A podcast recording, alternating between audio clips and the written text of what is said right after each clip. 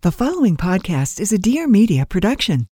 Hi, guys. My name is Sarah Nicole, and I am the host of the Papaya Podcast, where each week we dish out some sweetness mixed in with some seeds of wisdom, all through candid conversations in a very real and tangible way. I want everyone to know that they're not alone and that we share in these experiences called life. And sometimes when we get to know somebody else's story, it changes ours a little bit as well. So I want you to tune in with us on Mondays, subscribe, rate, and review it, and keep these conversations going with us. You can tune in behind the scenes at the Papaya Podcast and the Birds Papaya on Instagram as well. Can't wait to see you next week.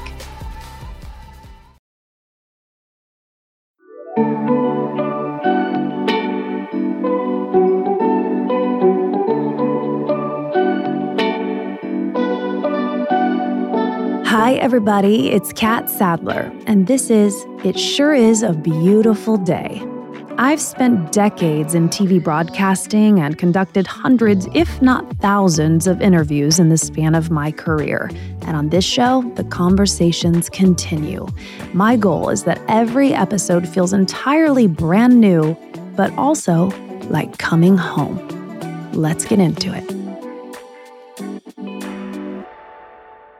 Hello. Welcome to It Sure Is a Beautiful Day. I'm Catt. So glad that you are here and so glad that you're here, especially today on this equal pay day. Did you even know it was equal pay day? You know, it changes every year. And do you know why the date changes every year? There's so much to learn surrounding pay and pay disparity and the gender wage gap. And I'm just so glad that you're here because my conversation coming up in just a little bit with Shannon Williams from the Equal Pay Today campaign. She is the director, she is a wealth of information. So, if you are frustrated in your job or you're not making enough money or you want to ask for a raise or you need to know how to negotiate effectively, or if you love uh, someone who is in this position, a friend or a sister or an aunt, or maybe your mom or your daughter, who knows? This is some vital, vital information, and we all can kind of do our part here so that we all create a better future for the next generation of girls. You know, this topic is really near and dear to my heart, and it's weird. I came to the mic here to to talk with you guys about this and it's it gets me pretty emotional. It gets me emotional because if you aren't familiar with my story, I I was one of hundreds, thousands of women who was being underpaid at my job at E. And and just the reflections and the memories surrounding that whole phase of my life, it really was like a solid year and a half of my life when, from the time I was tipped off to being, quote, severely underpaid, you know, to the whole many months of trying to get more information about that, finding out what was true, what was not true, then working with my team to try and negotiate for what was fair pay compared to, yes, um, my male counterpart, who I very much considered my equal at the job, the same experience, the same time at the company, the same public profile. You know, this was an apples to apples situation, and he was making more than double. And by the way, that's been reported incorrectly um, a little bit over the years. You find something like that out, and maybe you've been in my shoes. It's it's very frustrating. It was upsetting. Um, I was a little embarrassed, you know, because there was another piece four years ago or so, mind you, before this conversation was at the forefront, when maybe we as women weren't asking the question how much am I making? How much is he making? How much are the men making in my role versus the women? If in fact we are contributing in a similar way with a similar background and similar experience and all of this. But then I, I, I left, and I've talked about that a lot in interviews, and I don't want to just beat a dead horse here. Um, what that departure was like, what that decision was like.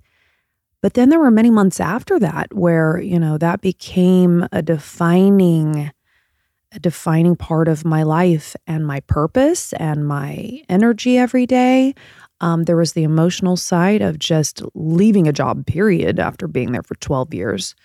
Then you add the the piece that it became very public and I it was in the news. And then you add the piece that there's just nastiness out there and untruths. I've always, always said, and I to this day have said and insisted that that this is not the male's fault. This was not Jason Kennedy's fault. Um, that my finger was never ever pointed in that direction. He always championed me. The system is the issue, right? The lack of transparency is the issue. Politics are the issue, just the pervasive culture in the workforce where this is just what's been accepted all these years, you know, the guys club. And so there was the emotional kind of recovery of the weight of all of that and then knowing that the world knew about that. But then there was this other really exciting force of an energy because I felt like I had a job to do at that point. You know, I was so fueled by all of you, the many, many, many.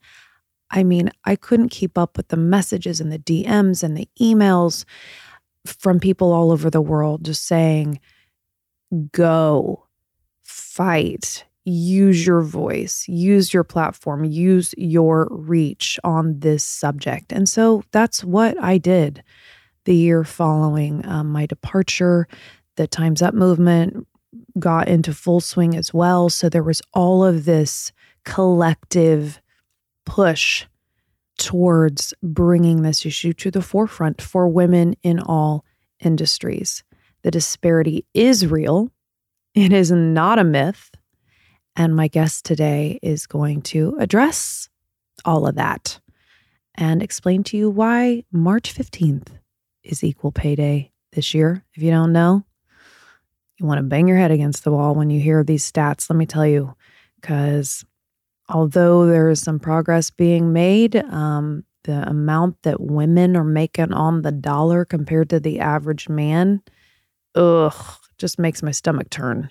And then when you hear how much women of color are making on the dollar compared to white women and men, it's so upsetting. So, mm-hmm. we're going to get to that in just a second. But I did ask you guys on Instagram, you know, send me some questions, ask me any kind of workplace related questions, and maybe I can give you just a tad bit of advice. You know, I'm not in the workplace anymore. I mean, right? The full disclosure is I now work for myself and I have my own production company, Love Bug Entertainment. I have my own digital division where I, yes, monetize my social media and I um, produce this very podcast and the work that I do on the red carpet, which, ooh, excited, coming back to the Oscars this year, all of those things I do kind of un- under the umbrella of my own production company, which at the end of the day, right now, bar my managers and some agents and a couple very part time freelancers, you know, I work alone. So I'm not in the workforce like so many of you anymore, you know, working for a company and but let me tell you, I did. I did for years. I did from the day I left college. Um, my first full time TV job was in San Francisco. So I had 20, almost exactly 21 years, five days a week in the workforce. So I feel you. I have been there and I've seen it change. I have seen such a distinct change in how women are now more at the forefront. And we are certainly doing the jobs and we are certainly getting the jobs and we're certainly getting more high level jobs, but we're just still not getting paid for it. So, some of your questions don't have anything to do with pay, but let me see here. Here's a question from my story in 1969. And she says, I'm working with a company. I never got an offer for a lead role for the last seven years. I also never asked for it. Uh oh. Well, you know what I'm going to say to that? You have to be an advocate for yourself. You have to be the number one fan of you, and you have to communicate that.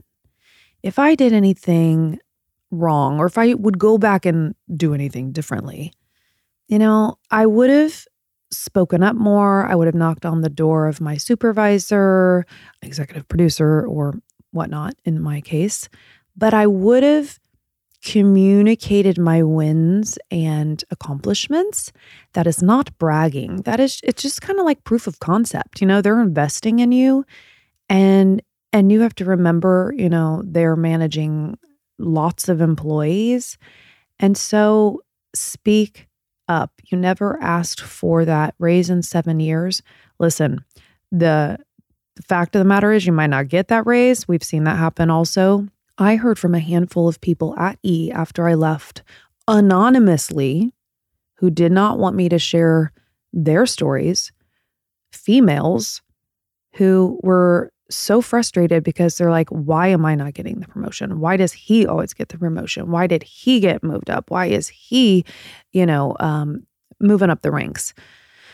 So that may be the case, but we definitely know if you're not asking, the chances that you get that promotion or the role you do want lessen and lessen. So you got to keep speaking, keep using your voice and ask for what you want. And if the timing isn't right, you'll know that at least you did ask. And then you're going to keep kicking ass and then you're going to go back again and then you're going to ask again.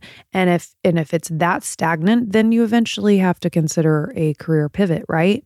Because if you're doing that well and you are deserving, and I'm sure you are, um, then maybe there's a, a better home for you. This is that's a funny question. Pia says, How do you deal with millennials in the workplace who don't have the same work ethic? That's a really hard question because I know what you mean. You know, we're we've all come up at at different times, different decades, even, and that can be really, really frustrating. Um, it's funny. I was talking with Katie Couric on a previous episode just a couple episodes back and and she she raised this point because she and her husband run her company Katie Couric Media and you know they're hiring all these really brilliant minds and wonderful um, young people but they're also noticing or witnessing they're like what? You know the, the some of these young folks aren't uh, behaving in a way that maybe our generation would have. We would never say that to our boss, or we would never ask for that. Or, you know, um, she was communicating some similar things like maybe the new generation doesn't want to work nights and weekends. Um, but maybe that's okay too. You know, I'm going to say something that might not be that popular. I think once upon a time, you were kind of supposed to sell your soul to your company if you wanted a raise, if you wanted um, a great position, if you wanted more money, you had to, you just had to work night and day. You had to eat, sleep, and breathe your job. And then you had to, you know, be available on weekends. I don't know that that's the answer either. Personally, I like to see a shift in the culture where there is a better work life balance for everyone. I don't I mean, because listen, at the end of the day, again, you have to invest in yourself because as much as the corporate culture is, oh, we believe in you, you are our family and and often the idea is to make employees feel like this is this is it, this is the most important job you'll ever have. This is this is your family the end of the day, we're all disposable. Man, that just kick you to the curb in two seconds. And all those hours away from your family or all that time missed from things you've wanted to do that you you sacrificed because of that company. I don't think that's a particularly healthy way to approach your career either. Like, so just to answer your question, Pia, I think you just might have to endure it. I don't know that there's any advice other than you could mention it to your boss, but it wouldn't be really the thing to do to mention it to said employee because then you create a little tension and then you create a little, you know, resentment. And I just don't think that's going to be received that well. I think if in fact that millennial coworker is quote unquote slacking or not working the way you do, well, that's going to show up in their output, right? So let that let that work out itself cuz it always does. Interesting. Angelina says here, I'm feeling guilty taking my day off and or I'm stressed even on vacation. I know I have a problem.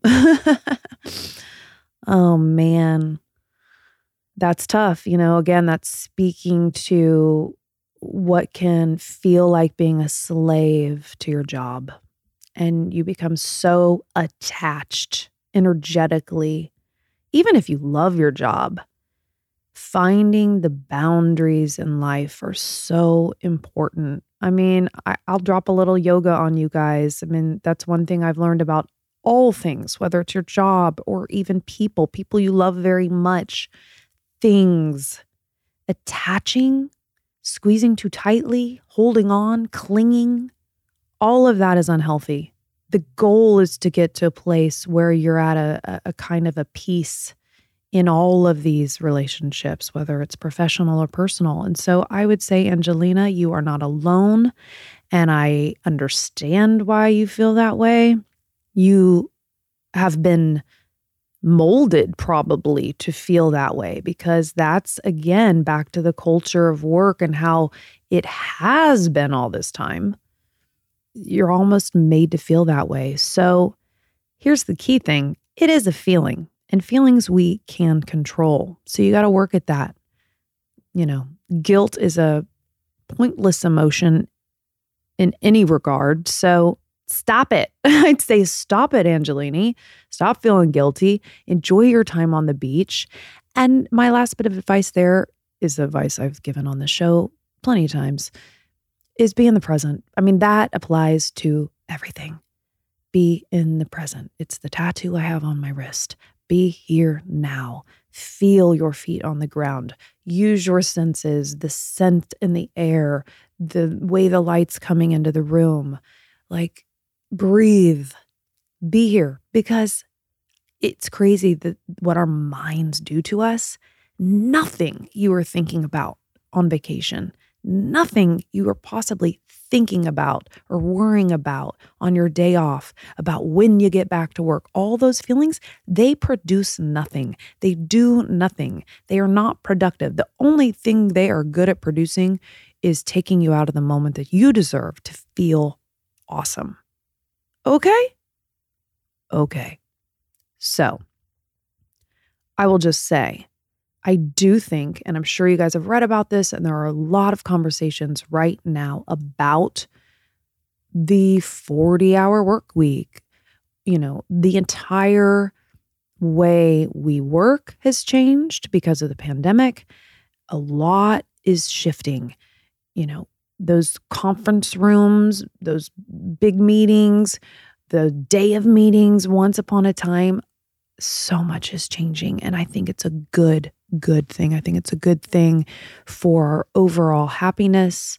And I think the pay piece, hopefully, hopefully, is going to continue to change as well in our favor, which is why I want you to hear this conversation.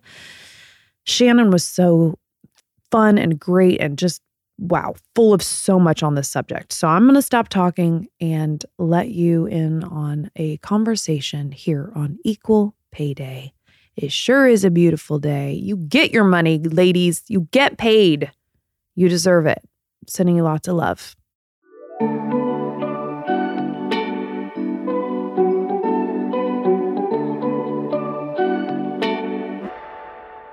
Hey, you guys, if you love iced coffee or maybe cold brew like me, listen up.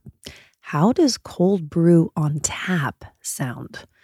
Wandering Bear is the best cold brew you can get without even leaving your house. They make this incredibly smooth, very rich, chocolatey tasting cold brew.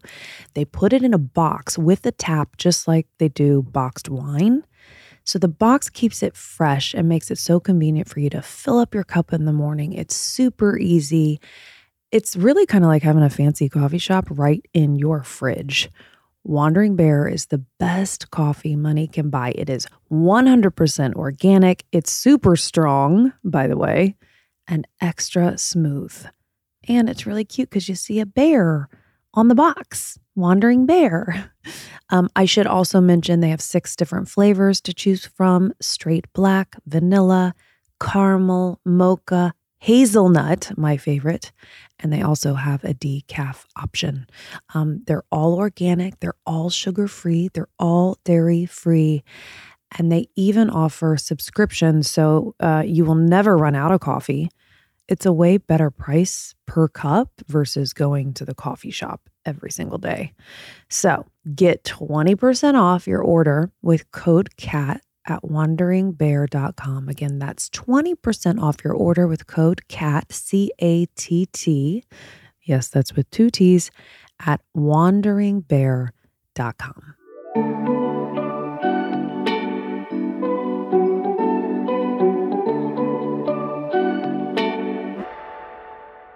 This is an issue very near and dear to my heart. If I'm completely honest, you know, I was one of those people, one of those women working and on the grind, and I was a mom, and I was just going through the motions like uh, I think a lot of women do, just doing what needs to be done until I was personally affected you know, I was kind of asleep at the wheel on the matter. And so I'm glad you're here because I know progress has been made on this issue, but I know a lot of progress still needs to be made on this issue.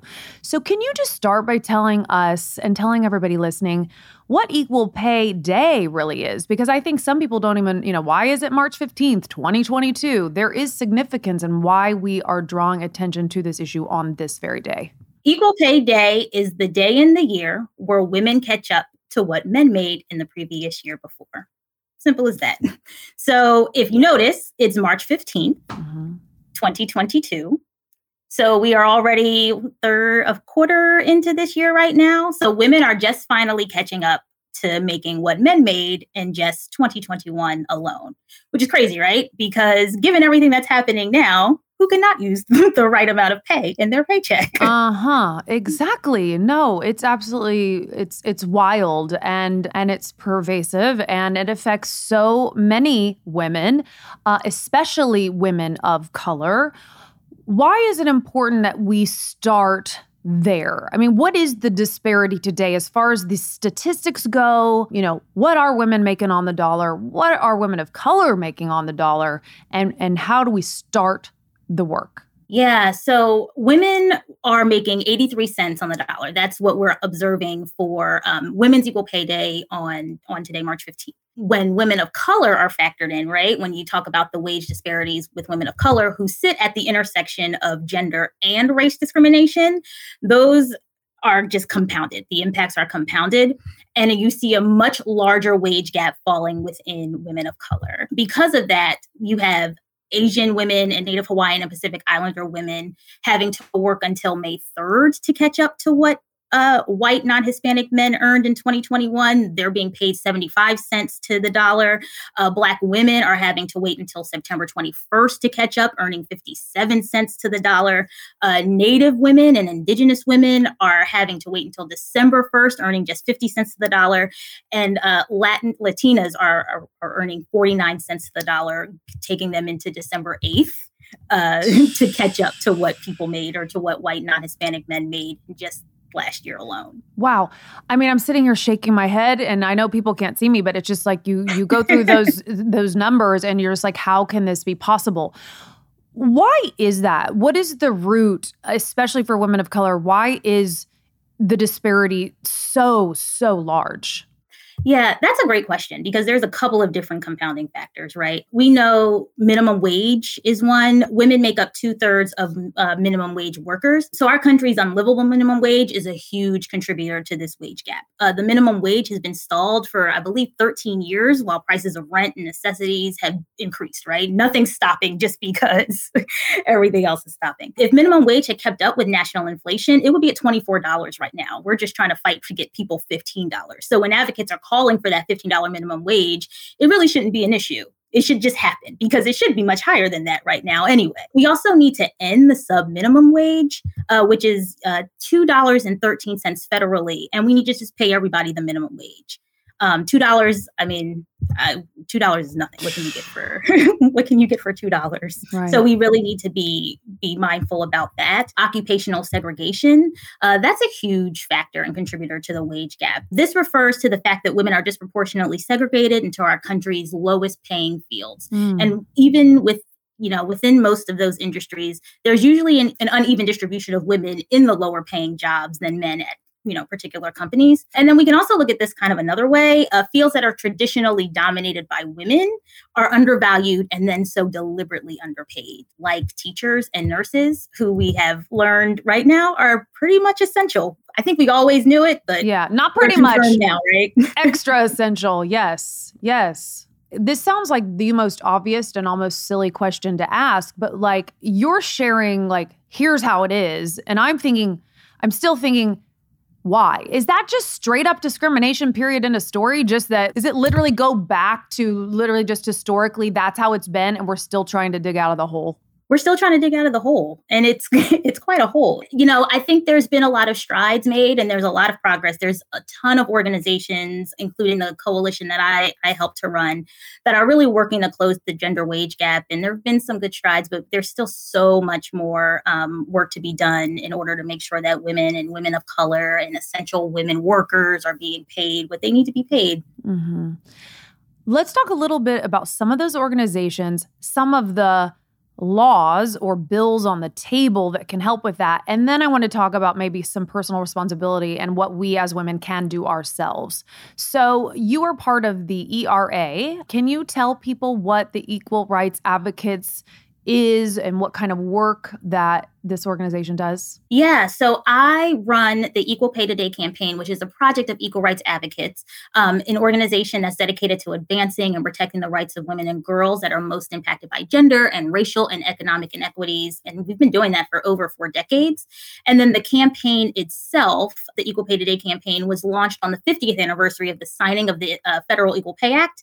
And our coalition consists of both national and state based organizations from all across the country who are really just dedicated dedicated to challenging the legal and policy and cultural barriers at the local, state, and national level uh, that are keeping women from being paid equally. So it's a, kind of a two pronged fight. We're fighting on the federal side, but we're also making sure that we're advancing some of the things that can happen at the state level as well. And when you say we, who are these organizations made up of? Like who's coming to to this this party to try and make the change? Yes, amazing organizations, some legal uh, advocacy organizations, some traditional civil rights organizations. We have the National Urban League, we have the National Women's Law Center. We have some of our state based partners who we love to work with, like the Mississippi Black Women's Roundtable and uh, Nine to Five. I mean, the list goes on. Uh, but we have lots of representation in different states all across the country. And then in some states where we're working um, to actually really be focused on passing and advancing a lot of the equal pay reforms that we're working on as a coalition. Got it. I know there are many and probably maybe too many to mention, but specifically here in California, I was learning about this Transparency Act or this bill towards transparency. What what is that bill about and why is transparency such a big piece of this puzzle? Yeah, transparency is really important because lack of transparency is almost just like a lack of accountability. So, um, if you're not willing to be transparent about how much you're paying your employees in terms of like collecting pay data, or if you're not willing to be transparent about putting salary ranges in your, it's something as simple as that, right? Putting job uh, salary ranges into your uh, job postings, having people talk about pay. That transparency piece is so important because it at least a starts the conversation, and then b kind of highlights where problems are and then what actually needs to be fixed in those problems. Mm-hmm. Um, so you mm-hmm. can't really fix what you can't see, and transparency really allows you to kind of highlight where those are, and then you can start to kind of attack that problem. There is still a stigma. Like, eh, you know, on the one hand, I think women are so deeply invested in themselves and they want obviously to to feel economically strong and confident and you know get their money in order and make the money they deserve and all of this. But on the other hand it's still a topic that you know we're asking for transparency and it there to be this very kind of out loud overt conversation about salaries and who's making what. And that can be difficult at work. It's a touchy subject do you have any advice on how to approach that? Yeah that's funny because I, you know, I feel like we all have that kind of hard time talking about pay, right? I feel like, you know, it's kind of a cultural thing and maybe a generational thing. I can still like hear my grandmother in my head saying, baby, don't you tell people how much you make um, when we're talking about pay. It's none of their business. Right, right. right, exactly. Uh. But it uh. kind of is their business because if we can talk about how much I'm making and compare, and then I can find out how much you're making, mm-hmm. and you can have these conversations then you can get the ball rolling on, well, hey, you know, I'm making this, you're making that. We have the exact same qualifications. Why is this? So, having these conversations and kind of breaking through the uncomfortability of having those conversations is really important because once you start kind of uplifting that and amplifying that, then you can start to figure out where those issues are lying, where you need to, you know, place advocacy efforts.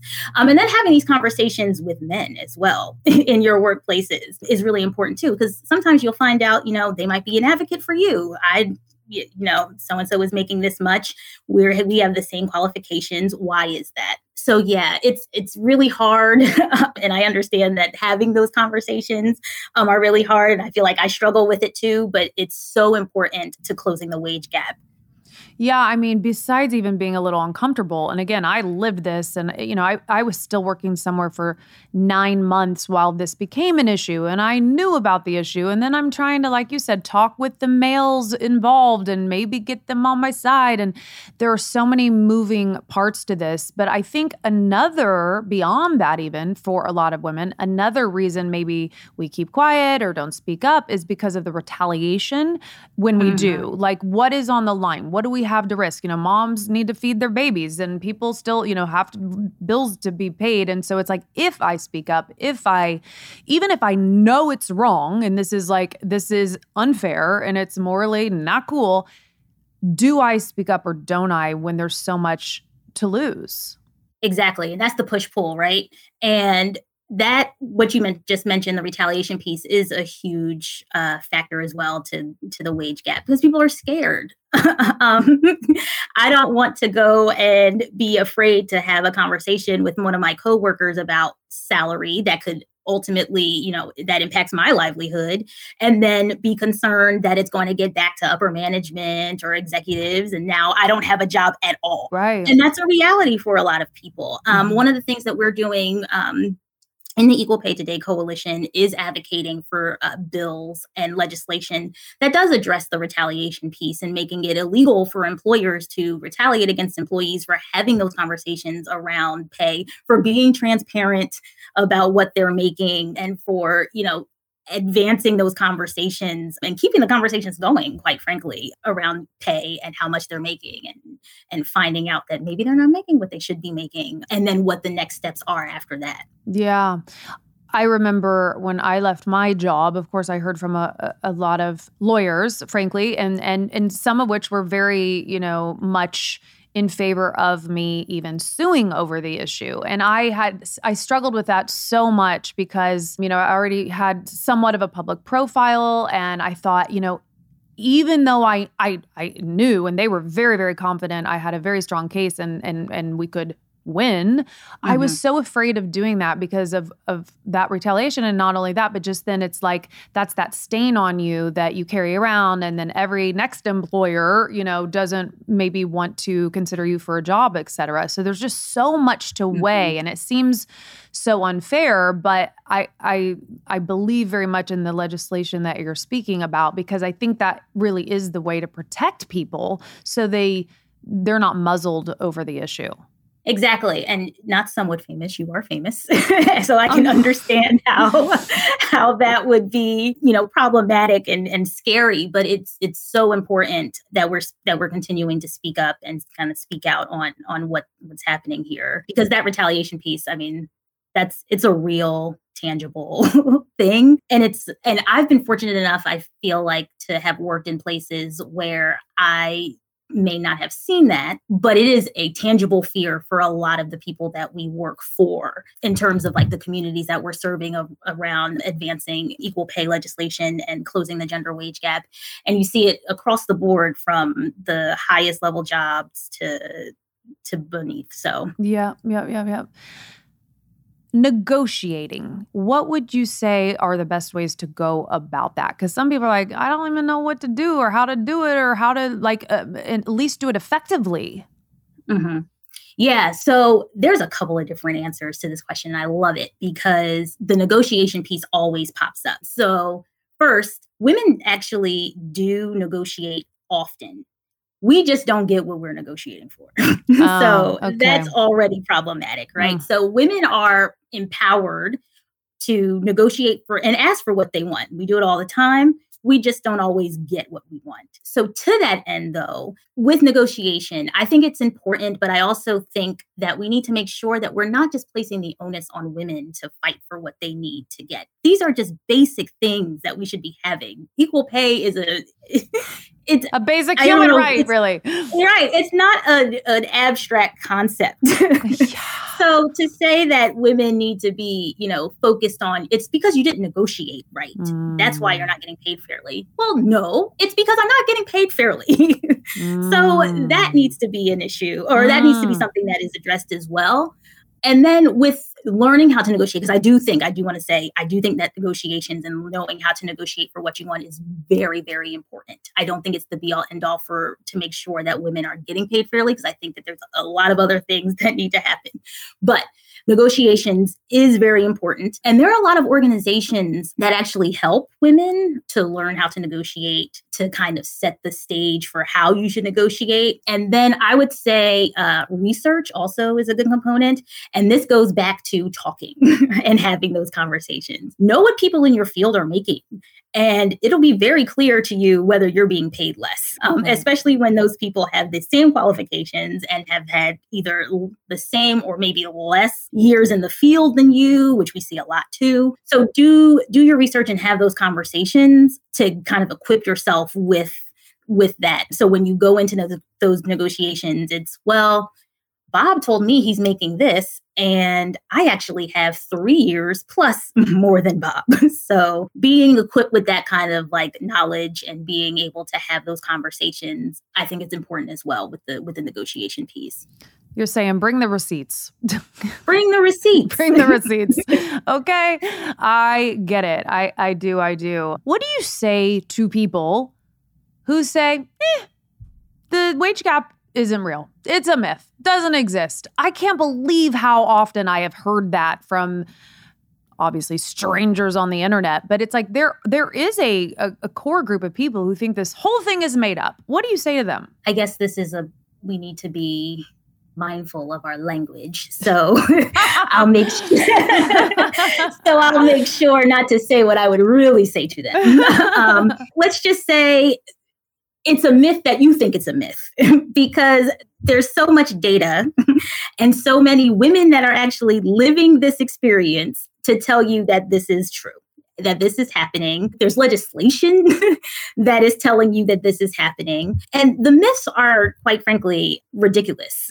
Uh, and there there are a lot of myths and misconceptions about the gender wage gap that exist. One being that education is an equalizer for women. That's not the case. That's not one of the one of the uh, that's not a myth you know that we're seeing that the wage gap exists because women don't ask for raises like we just talked about with the negotiations um, and that we just need to be more mindful of asking for more money or that we need to negotiate better. Uh, that's a large myth that they're saying that the wage gap doesn't exist for for women of color because how is it possible that that there is a wage gap that exists for, for women of color when we know that women of color who are finding themselves sitting at the intersection of race and gender discrimination are seeing these these uh, these things compounded and these discriminations compounded and it's showing up in how they're being paid so you know I would say that the myth is that this is a myth. but on this day, like what what can we all do? What what can we do to help remedy this disparity and the gap and help continue to move this in the right direction for women everywhere? Yeah, so there's a lot happening. Um, there's a lot of organizations that are doing some really amazing things on Equal Pay Day to help amplify. I know our uh, coalition specifically is raising awareness during a Twitter storm that we do every year on Equal Pay Day, and we do it for all of the different demographic Equal Pay Days that we observe as well. We try to get it get the day trending and get people talking about it and getting involved in this conversation. So on March 15th, um, from 11 a.m. Pacific or to 12 p.m. Pacific, uh, 2 p.m. Eastern to 3 p.m. Eastern. We'll all be putting our phones up and tweeting as much as we can around the amplification of this message on equal pay. You can follow using the hashtags Equal Pay Day and Equal Pay Day 2022 and get involved in that conversation, just at least at the ground level to let people know that this is a conversation that you're interested in and this is a conversation that you're interested in moving along. You can also do things like supporting federal legislation that could help to uh, really advance and close the gender or close the gender wage gap. Um, things like supporting the Paycheck Fairness Act. And I just want to mention this because this has been introduced and stalled for a while. The Paycheck Fairness Act would do four things. It would increase pay transparency uh, by making it illegal for employers to retaliate against workers for discussing their pay with colleagues. It would make it illegal for employers to ask a job applicant about their salary history and what they currently make versus what they used to make. And this would be really helpful because this would help to break the cycle of unfair pay because using prior pay to set someone's new pay really just perpetuates the discrimination, right? Uh-huh. It just mm-hmm. follows you. So it would do that. It would also require employers to prove that pay disparities exist for legitimate job related reasons. And then on top of that, it would remove obstacles for workers who want to join forces against discrimination and class action lawsuits. So Paycheck Fairness Act is huge. It would do a lot to close the gender wage gap and to help remedy this. So what you can do is you can email your senators and you mm. can call them and you mm. can tell them that this is something that you need. And the next time you see it pop up in your news headline, you can be very vocal to your legislators in your state and tell them that this is something that you want um, and something that you need. Mm. And there's so much work to be done. And I'm just grateful to have a hand in that work. Well, we're just grateful that you took the time to to share all of your knowledge with us. I thank you so much for for joining me, and I'm sure everybody listening uh, learned a lot. So thank you very much. Everybody, thank you so much for listening. And a reminder you can catch a brand new episode of It Sure Is a Beautiful Day every Tuesday. Please don't forget to subscribe so you don't miss a single episode. And of course, I'd love to hear from you, so leave me a rating and leave me a review. Also, follow us on social media for all the behind the scenes action and more info. That's at I am Catt Sadler on Instagram and at ABD with Catt. Talk to you next Tuesday. Seeking the truth never gets old. Introducing June's Journey, the free to play mobile game that will immerse you in a thrilling murder mystery. Join June Parker as she uncovers hidden objects and clues to solve her sister's death in a beautifully illustrated world set in the roaring 20s. With new chapters added every week, the excitement never ends. Download June's Journey now on your Android or iOS device or play on PC through Facebook Games.